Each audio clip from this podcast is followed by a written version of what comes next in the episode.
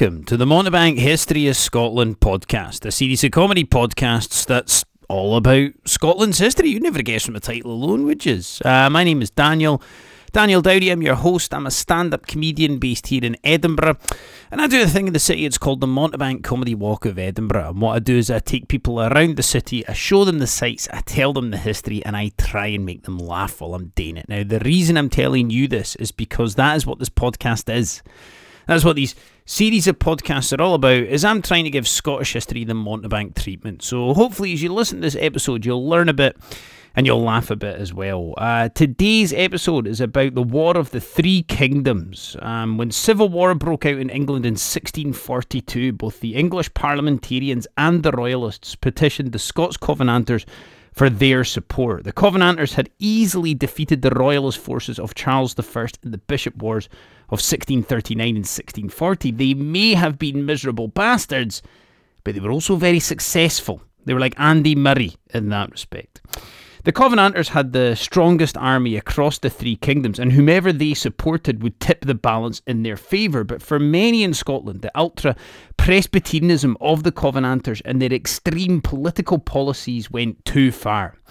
When the Covenanters committed to fight on the side of, par- of the parliamentarians, the moderates wanted instead to join the war on the royalist side of Charles I, and so the English Civil War had officially reached Scotland. And Scots, they had a decision to make support ultra Presbyterianism or support the monarchy. It was Sophie's choice for Rangers supporters.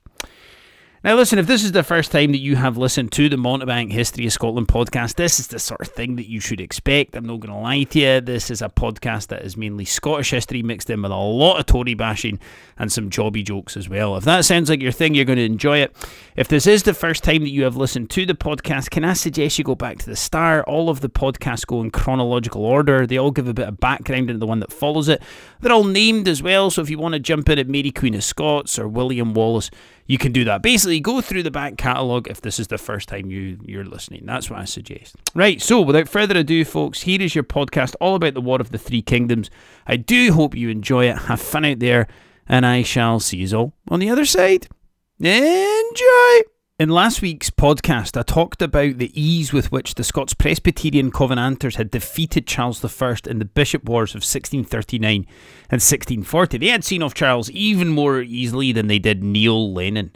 They took Newcastle after the Battle of Newburn in August 1640 and occupied Newcastle in Northumberland until August 1641, only agreeing to leave after receiving a huge sum of £300,000 from the English Parliament. It's not uncommon for Scots to be paid to leave Newcastle. You know, I've been on that stag do. The Covenanting army was then scaled down but not entirely disbanded. In 1641, the Presbyterians were scaled down, not disbanded. In 2012, they were liquidated. All right, as much as they might try and tell you they were just scaled down and not disbanded. The English Parliament sponsored Covenanting intervention to protect Protestant plantations in Ulster in the north of Ireland after a Catholic rebellion broke out in 1641. The Covenanting army was a well trained, centrally funded, professional army of mental fucking Protestants. It was like arming an orange walk, you know. At least it would be if they weren't all 20 stone plus and on mobility scooters. Such was the strength of the Covenanting army that at the outbreak of the English Civil War, both parliamentarians and royalists petitioned the Covenanters for their support.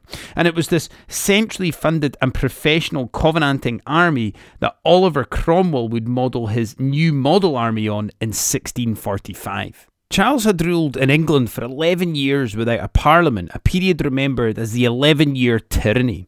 The 11 year tyranny, it lasted from 2010 until 2021. Uh, actually, sorry, I'm, I'm getting mixed up here. That's the uh, that's the 11 year Tory tyranny. Uh, Charles, he ruled from 1629 to 1640 without a parliament. And in 1640, after his calamitous religious reforms in Scotland provoked a rebellion, Charles needed the support of the parliament to raise money to put an army in the field to fight the Covenanters. In April 1640, he convened a parliament but disbanded it after only three weeks when he didn't get the support he required. This brief meeting of the parliament is remembered as the short parliament since it lasted about the same length of time Sam Allardyce did as the England manager. Now that the Bishop Wars were over and Charles was defeated, he once again needed money, this time to raise funds to pay off the Covenanters and to deal with the rebellion in Ireland. So, Charles called a parliament on the 3rd of November 1640, but this was a parliament he was unable to control. English parliamentarians took measures to ensure the parliament couldn't be disbanded. Basically, the opposite of what the Tories did when they tried to illegally prolongate parliament. And this meeting of the parliament is remembered as the Long Parliament. The English Parliament was led by two leading Puritans, John Pym and John Hampden. Now, the Puritans, like the Covenanters, resented Charles's attempts at religious uniformity across the kingdoms based on the pageantry of the Anglican Church, which they saw as the thin edge of popery, suspicions that weren't helped by Charles having a Catholic queen, Henrietta Maria, who did nothing to curtail her Catholicism when she became queen consort. The Parliament was also unhappy with Charles's misuse of the English ship laws. The ship laws were medieval English laws that allowed coastal towns to levy taxes for shipbuilding. Charles extended the ship laws to inland counties and was quite clearly not using the money for shipbuilding. Pym and Hampden protested the king's scandalous means of raising money through stuff like ship laws without having to call parliament, and they wanted the king's closest advisors Thomas Wentworth and William Laud impeached. Thomas Wentworth was the Lord Deputy in Ireland, and William Laud was Archbishop of Canterbury, the man behind Charles's disastrous religious policies.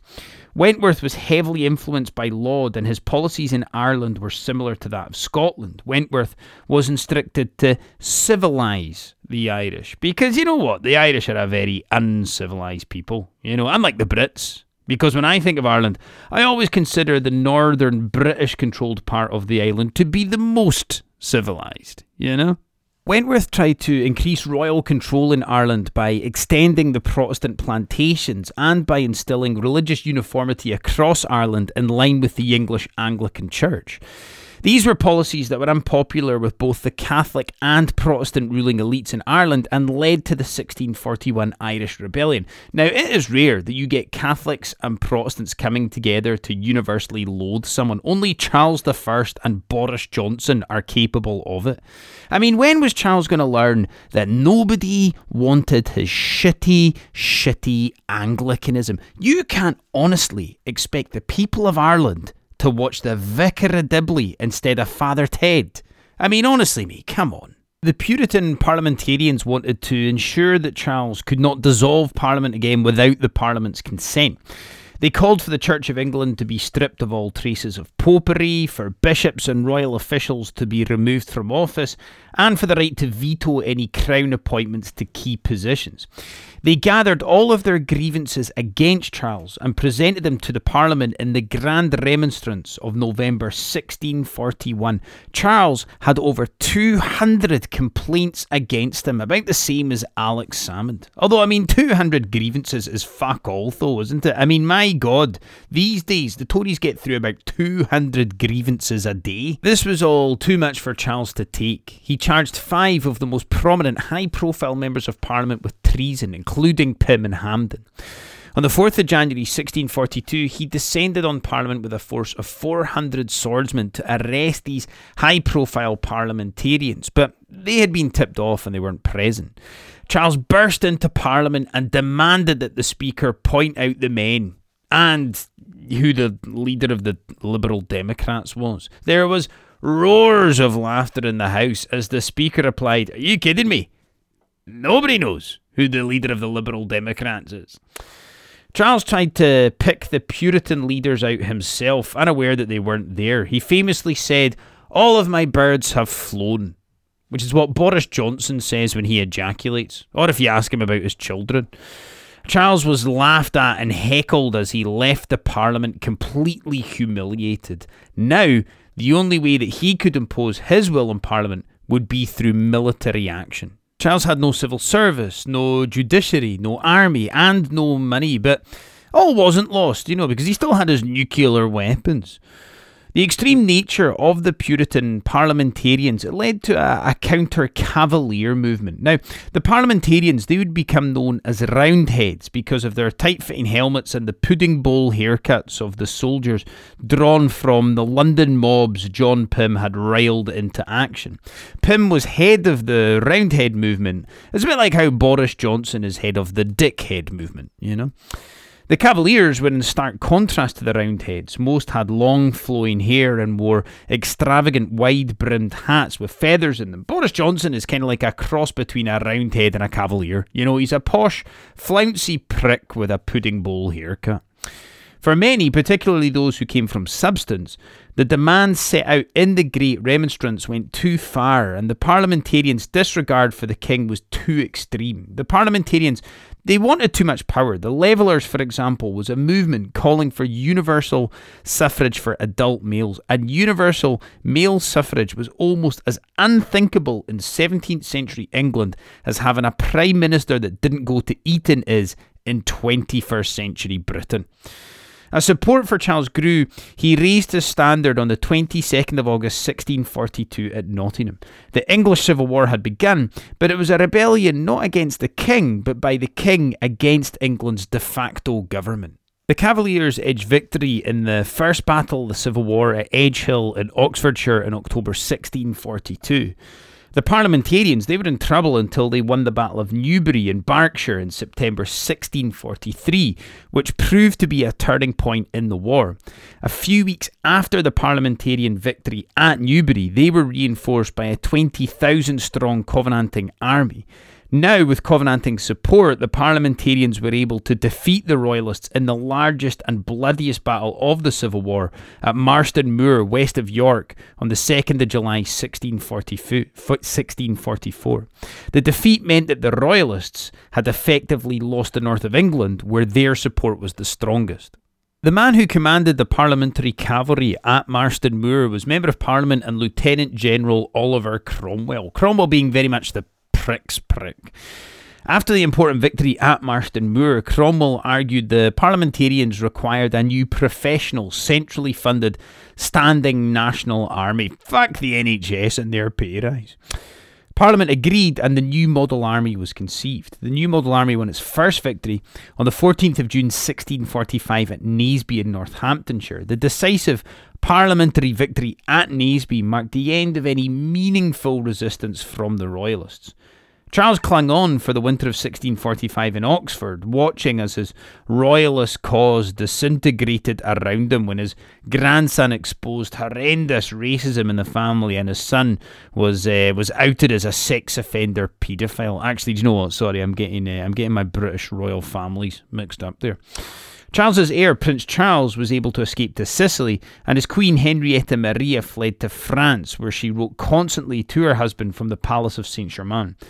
But Henrietta Maria would never see her husband again. It's what tends to happen when royal spouses go to Paris, you know.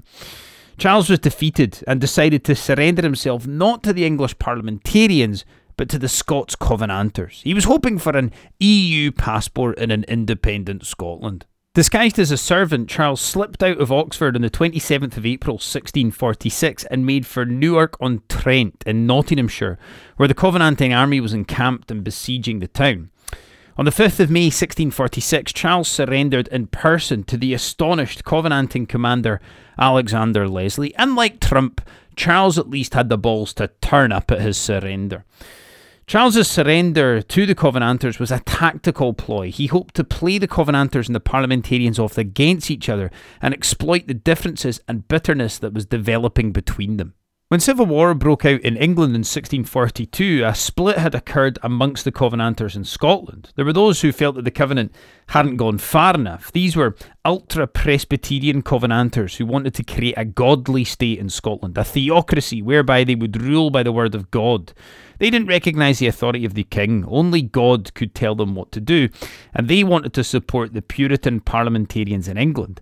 Then there was those who were concerned by these radical political and religious views. The moderates were happy to see the arbitrary powers of the king curbed, but they were against the removal of the king altogether.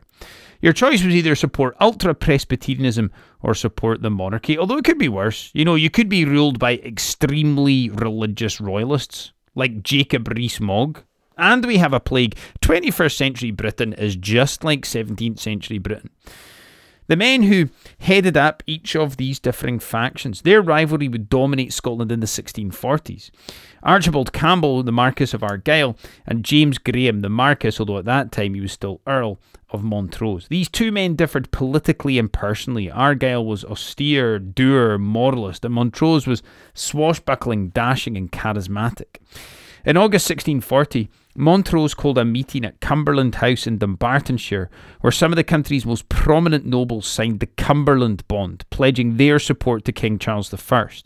When Argyll heard about the signing of the Cumbernauld Bond, he wanted those who signed it to be charged with treason. It was Argyll and the hardline Presbyterians who held the reins of government, and when Charles visited Scotland in the aftermath of the Bishop Wars in 1641, Argyll had had Montrose locked up in Edinburgh Castle to prevent him from making any covert dealings with the king. When both the Royalists and Parliamentarians reached out for Scottish support at the end of 1642, opinion was divided. The Privy Council voted that only Charles's appeal could be considered, but the General Assembly, the elected heads of the Presbyterian Kirk, they were having none of it. Charles, he refused to allow a meeting of the full Parliament in Scotland for fear that they would vote to support the English parliamentarians. He stopped the Parliament from meeting because he knew that they wouldn't vote for what he wanted. It's why Boris Johnson continues to deny Scotland an independence referendum. In June 1643, a convention, not a parliament, was led by Argyll and held in Edinburgh, and it voted to ignore Charles's request for support. And then a meeting of the General Assembly held in early August 1643 endorsed the decisions of the June Convention and pledged Scottish Covenanting support to the English parliamentarians.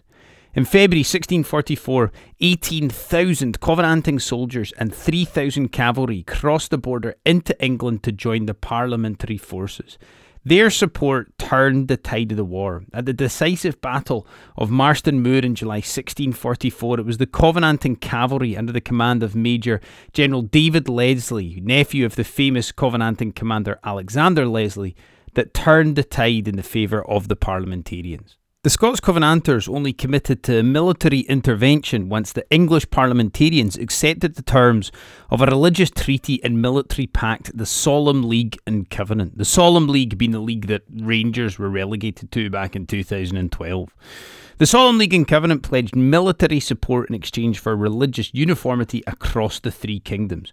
For Covenanting support, the English Parliament would have to agree to establish Presbyterianism in England and Ireland. The Covenanters wanted a unified Presbyterian church across all of Britain and Ireland, exactly what Charles had been trying to do with Anglicanism. It was as hypocritical as when the Tories demand Nicola Sturgeon be removed for allegedly misleading Parliament when their own leader misleads Parliament more often than he attends Cobra meetings.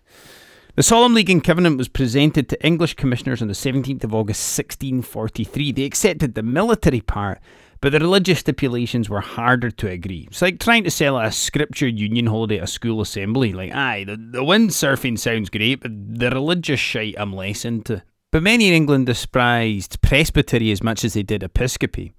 An assembly was called at Westminster where parliamentarians discussed unifying church government, worship, and doctrines across the three kingdoms. And after some time, they created the Westminster Confession of Faith, which accepted a form of Presbyterian practice across churches in England.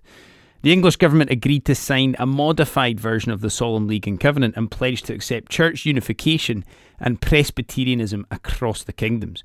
But many, including Montrose, thought that the English were using the Scots Presbyterian crusade for their own ends. Because, of course, no one pays attention to Westminster confessions. You know, like the Prime Minister can say that he wants to see thousands of bodies piled high in the street and nobody gives a fuck.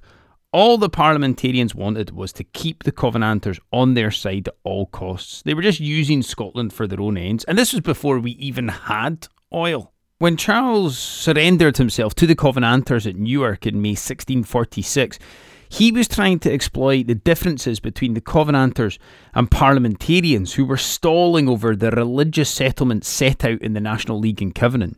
The parliamentarians were showing no signs of fulfilling their end of the bargain, and there was growing disillusionment and bitterness between the two sides. Charles surrendered to the Covenanters because he hoped that he could win them over and convince them to fight against the parliamentarians.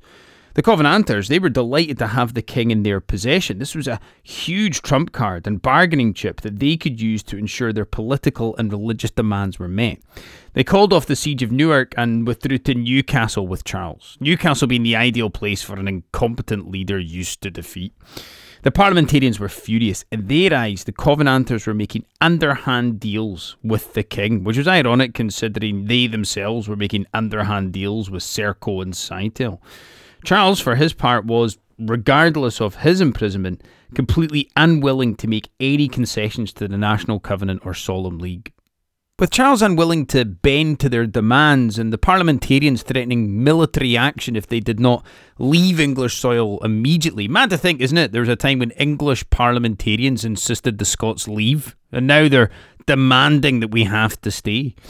The Covenanters, they were in a predicament. Either they surrender the most prized prisoner to the parliamentarians, or they return to Scotland with Charles, where his presence would surely breathe life into the Scottish Royalist movement. The Marquis of Montrose had led a brilliant Royalist campaign in Scotland against at times impossible odds. But by the time of Charles's surrender in 1646, the Royalists in Scotland had been defeated, and Montrose was still at large, attempting to keep the Royalist resistance going. Charles turning up in Scotland would be just the catalyst that he needed. The Covenanters made their decision in January 1647. On the 30th of January, they marched out of Newcastle, leaving the king behind in English captivity. Charles was handed over to the parliamentarians, and the Covenanters were paid £200,000 for their inverted commas contribution towards the civil war in England. They sold out the monarch for £200,000, about the same as Harry and Meghan got from Oprah to sell out the monarch. It was a deal that would taint the reputation of the Covenanters' legacy. They had sold a king from a Scottish royal dynasty to Scotland's age old enemies. Regardless of how unpopular Charles was, it was a deeply unpatriotic thing to do. Their reputation in Scotland. It was ruined after they sold out to those running the Westminster Parliament. The Covenanters, they were the Labour Party of their time. There were splits amongst the English parliamentarians as well between those who supported English Presbyterianism and wanted the implication of the Westminster Confession of Faith, and the Puritan independents who wanted an independent church free of episcopacy and presbytery. The independents, I mean, they were even bigger nutcases than the Presbyterians, but most of them would fuck off to America, which became a kind of like a, a mecca for Protestant maniacs. The English Presbyterians, they wanted to dismantle the new model army, which was becoming incredibly powerful under the control of Oliver Cromwell. Charles, he was being kept prisoner in the comfortable surroundings of Holdenby House in Northamptonshire by the English Presbyterians, but in June 1647, a group of soldiers from the new Model Army snatched Charles and took him south to Hampton Court. Charles, he actually escaped his captors at Hampton Court. He was the first person to ever make out of the maze there. But he had little support in London and the southeast. Nowhere was safe in England. The R number was about a million, and no one was willing to house or support him. Unable to get a ship that would take him to France and his wife Henrietta Maria, Charles instead made for the Isle of Wight, where he hoped that the island's governor, Colonel Hammond, would be sympathetic to his cause. He wasn't, and Charles was imprisoned at Carisbrooke Castle on the Isle of Wight for the next 18 months. The rise of the dictatorial Oliver Cromwell and the new model army in England was causing concern in Scotland, and yet again there was a split between those who wanted to work with Cromwell and those who opposed him. This time it was the more moderate Presbyterians who controlled the Parliament, and they wanted to make a stand against Cromwell. The moderates entered secret negotiations with Charles from his prison on the Isle of Wight. The negotiations led to an agreement being reached in December 1647 known as the Engagement those moderate Scottish Presbyterians who reached the agreement with Charles became known as the Engagers. The Engagers agreed to work with royal sympathisers in England to launch a rebellion, suppress the independents, and return Charles to power. Once Charles was returned to power, he would instill Presbyterianism in England for a trial period of three years. But like a HelloFresh trial, few expected it to last. If Charles was already unpopular in England, just wait until he introduced Presbyterianism. He'd reach a Morrissey level of unpopularity. The Marquis of Argyll, he headed up the ultra Presbyterian Kirk Party in opposition to the Engagers, and he was vehemently opposed to any negotiations with the King. Most of the Covenanting army had been disbanded after their return to Scotland in January 1647, and there was a, a struggle to raise and engage an engager army. An ill equipped and poorly trained engager army marched into England on the 8th of July 1648. They were ill disciplined and poorly trained, but went to another country anyway. It was like this season's Celtic side. They expected to be joined by royalist forces from Wales and the south of England, but the Welsh and English forces had been crushed by Cromwell and his unstoppable Ironside cavalry. The Engager army faced off against Cromwell's new model army at Preston, and over two days, on the 17th and 18th of August 1648, the Engager army was completely destroyed. Over 2,000 were killed and 8,000 captured at Preston. After the humiliation of the defeat at Preston, the Engagement Party were completely discredited in Scotland. In the aftermath of the Engager defeat, there was a rebellion. A group of 2,000 radical Covenanters from the southwest of Scotland, known as the Whigamores, marched on the capital and seized power in 1648, in August of 1648, sorry. The Engagement Party was ousted, and the more radical Presbyterian Kirk Party, headed by the Marquis of Argyll, became the ruling party. It was these radicals who first introduced 20 mile an hour speed limits to Edinburgh. The short lived reign of the Whigamores from 1648 to 1650 would become known as the Rule of Saints, an utterly bizarre period of Scottish history where St Johnstone were League Cup winners and could quite conceivably do the double and be Scottish Cup winners as well, never to be seen again. These religious fanatics barred the ungodly from prominent positions of power. They insisted on direct management of the army, from which they purged some of their most experienced and capable soldiers for being ungodly. Their system was like that tree in the Fat sketch wank, wank, godly, wank, godly, wank. They purged the ungodly, but somehow Prince Andrew, he clung on in there as he always does. The Whigamores, they executed dissidents and opponents, and policy was dictated to the Parliament directly from the General Assembly. The Kirk was incredibly powerful, was made responsible for the poor and the sick. Church attendance was made compulsory. Every parish was required to have a school. Merchants were banned from trading with Catholic countries, and there was a resurgence in witch hunting. They trusted completely in God. Political leaders had direct control of the army. Dissidents were purged Catholic countries were vilified, and folk kept rabbiting on about a so called witch hunt. Scotland in 1648 was just like America in 2020. The Whigamores hoped to come to an understanding with Oliver Cromwell. Cromwell, he was certainly as devout a Protestant as they were, but it's hard to put a pin on what form of religion Cromwell practiced. He was against Catholicism and High Anglicanism, but also against Presbyterianism. As an independent, he advocated an independent English church with the right to organise its own affairs. But I mean, mostly he just loved killing Catholics, Irish Catholics in particular. He was like Winston Churchill or Margaret Thatcher in that respect. Cromwell he visited Scotland to meet with the Whigamores in October 1648. He insisted the Scottish Parliament should ban any engagers or royalists from holding public office or attending Parliament, and he advocated further purges of the army. When Cromwell left, he left three regiments of new model army in place to protect the Kirk Party and another to protect statues. In December 1648, a regiment of new model army soldiers entered the House of Commons and expelled 140 of the less radical MPs and shut down the House of Lords. The raid on Westminster in December 1648 is remembered as the Pride's Purge, as it was carried out by one of the veteran soldiers of the New Model Army, Colonel Thomas Pride. Now, only 60 hardline Puritan MPs remained in the House of Commons, or UKIP as they would become known. That is, of course, a joke. It is obviously ridiculous to suggest that UKIP could ever get a seat in the House of Commons. It was these hardline Puritan MPs who voted to execute Charles I for treason. When news reached Scotland of their decision, there were furious protests. The Scots were incensed that the decision to execute Charles had been reached without the agreement or consent of the Scottish Parliament. If Cromwell was insistent on cutting off the head of England's monarch, he couldn't do so without also executing Scotland's monarch. Charles may have been a prick, but I mean, regicide, public execution, it was just going too far. Charles was like the Alex Salmond of the 17th century. The Scots, they had to decide on their next move. Should they declare Charles's heir, Prince Charles, King Charles II of Scotland? I mean, it was unlikely Cromwell would tolerate a monarchy in Scotland, especially the son of the king that he intended to execute. Regardless of the Scottish protests, Charles was charged in January 1649 as a tyrant, traitor, murderer, a public, implacable enemy to the Commonwealth of England. England was determined to press on and behead the king regardless of what Scotland thought. Charles's beheading was very much the Brexit of its time. The eloquence and dignity of Charles's defence impressed the court, but nonetheless his trial was a foregone conclusion.